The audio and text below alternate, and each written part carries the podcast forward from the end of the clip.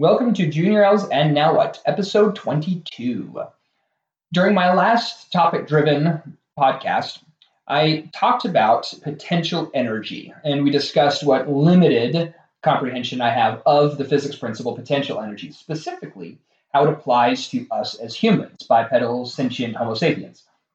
And I took the giant leap to assume that since potential energy is measured against almost a, you know, pick your poison, you know, potential energy of a book lying on a flat surface compared to the flat surface that it's resting on is zero, but compared to another object further beneath it where gravity is going to pull it down is greater than zero.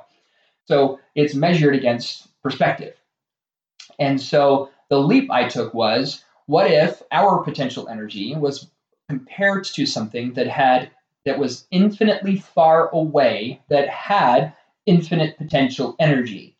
That if we harness said infinite potential energy from this infinite source that's infinitely far away, then what would happen is we would have actualized energy that would attain infinity, and that our infinite potential would continue to remain infinite. Okay? So, now that I've crammed that in your head, the questions posed were twofold, I believe. I, I don't know if I took good enough notes to remember for sure, but I believe they were. How do you choose the source that you're going to compare yourself against as you're measuring your potential energy? And how do you harness that to make it actualized, actualization of this energy? As I've been studying those two questions, and as I've been preparing myself for the next one, we, we came across a scripture that I mentioned in my previous interlude episode, which was uh, 1 John chapter 1, verse 5, and it references light. And I believe that I want to use light to answer this question or these questions. However, with what research I've done on light, it seriously transcends what I was able to gather on uh, potential energy. So it's going to take me a while longer to get ready to use that to help answer it. So I feel it's the right direction, but I don't feel like I know enough to talk to it right now. So I'm going to skip past that for the moment and move on to another element of answering that question. And I'm about to use the word question a whole heck of a lot, so bear with me for a minute. In a conversation that I've had with multiple people over the years, especially recently, if you've ever heard the saying, the more you know, the more you realize the less you know. this is something I'm pretty sure I've used on this podcast multiple times before, but I want to take it to the next level. If we assume for the moment that that statement is 100% true, and we take it to the next level and say that the more you realize, the less you know, the more there is to know. Okay? So this is making an assumption that the more knowledge you gain, that exponentially increases the amount of knowledge capable of being gained. And again, I may have brought this up in the podcast up to this point already, but this is important in this context because if we are seeking for an answer, an answer that ends all other answers to all other questions, to me, that is the definition of finite. Meaning, it is not eternal. It has an end. It isn't pi. It is simply the number three. It is not 3.14, et cetera, et cetera, et cetera, et cetera, et cetera, on and on without end or repeat. It is finite. And so a lot of times in this mortality, we are picking an answer and we are looking for the question that satisfies it. That's very dangerous because what that means is we are creating a finite scenario. Instead, we should be posing questions that when we find the answers, those answers should lead to more questions. Let's put it mathematically.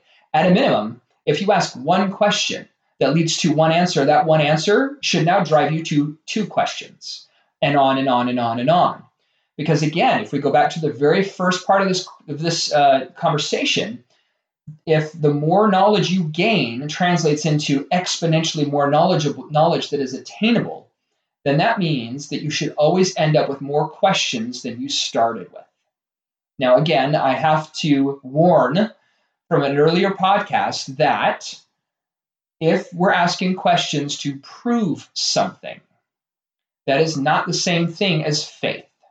And because, as I mentioned before, I don't know that it's possible to prove anything, then we should be asking questions to understand. Because asking questions to understand is humility, asking questions to prove is pride.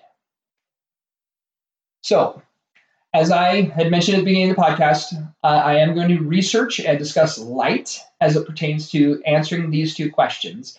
But I think that it's important enough to say that seeking for answers that will lead to more questions is part of the answer to these questions that I had mentioned before. I feel like I'm using the word question a lot in this podcast. So I'd like to kind of just move on and beyond that. Um, so let's just go to the quote. And I waffled back and forth with this, and this is probably the last podcast I'm going to report, record this year, 2019, prior to Christmas. And so my 10 year old suggested that I bend my quote to bring Christmas into it a little bit, and I totally agree with him.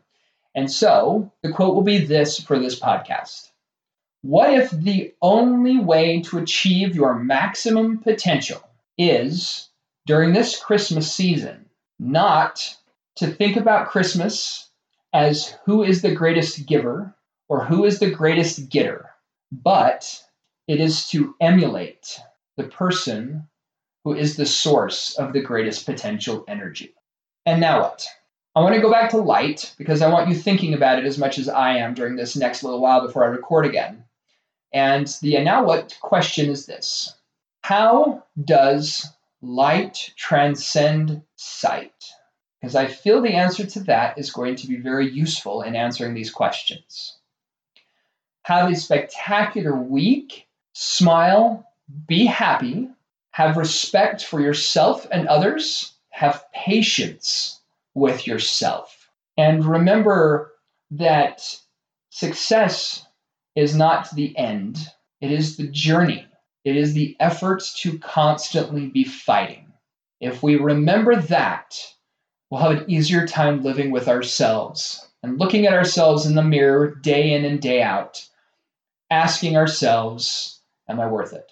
Am I succeeding?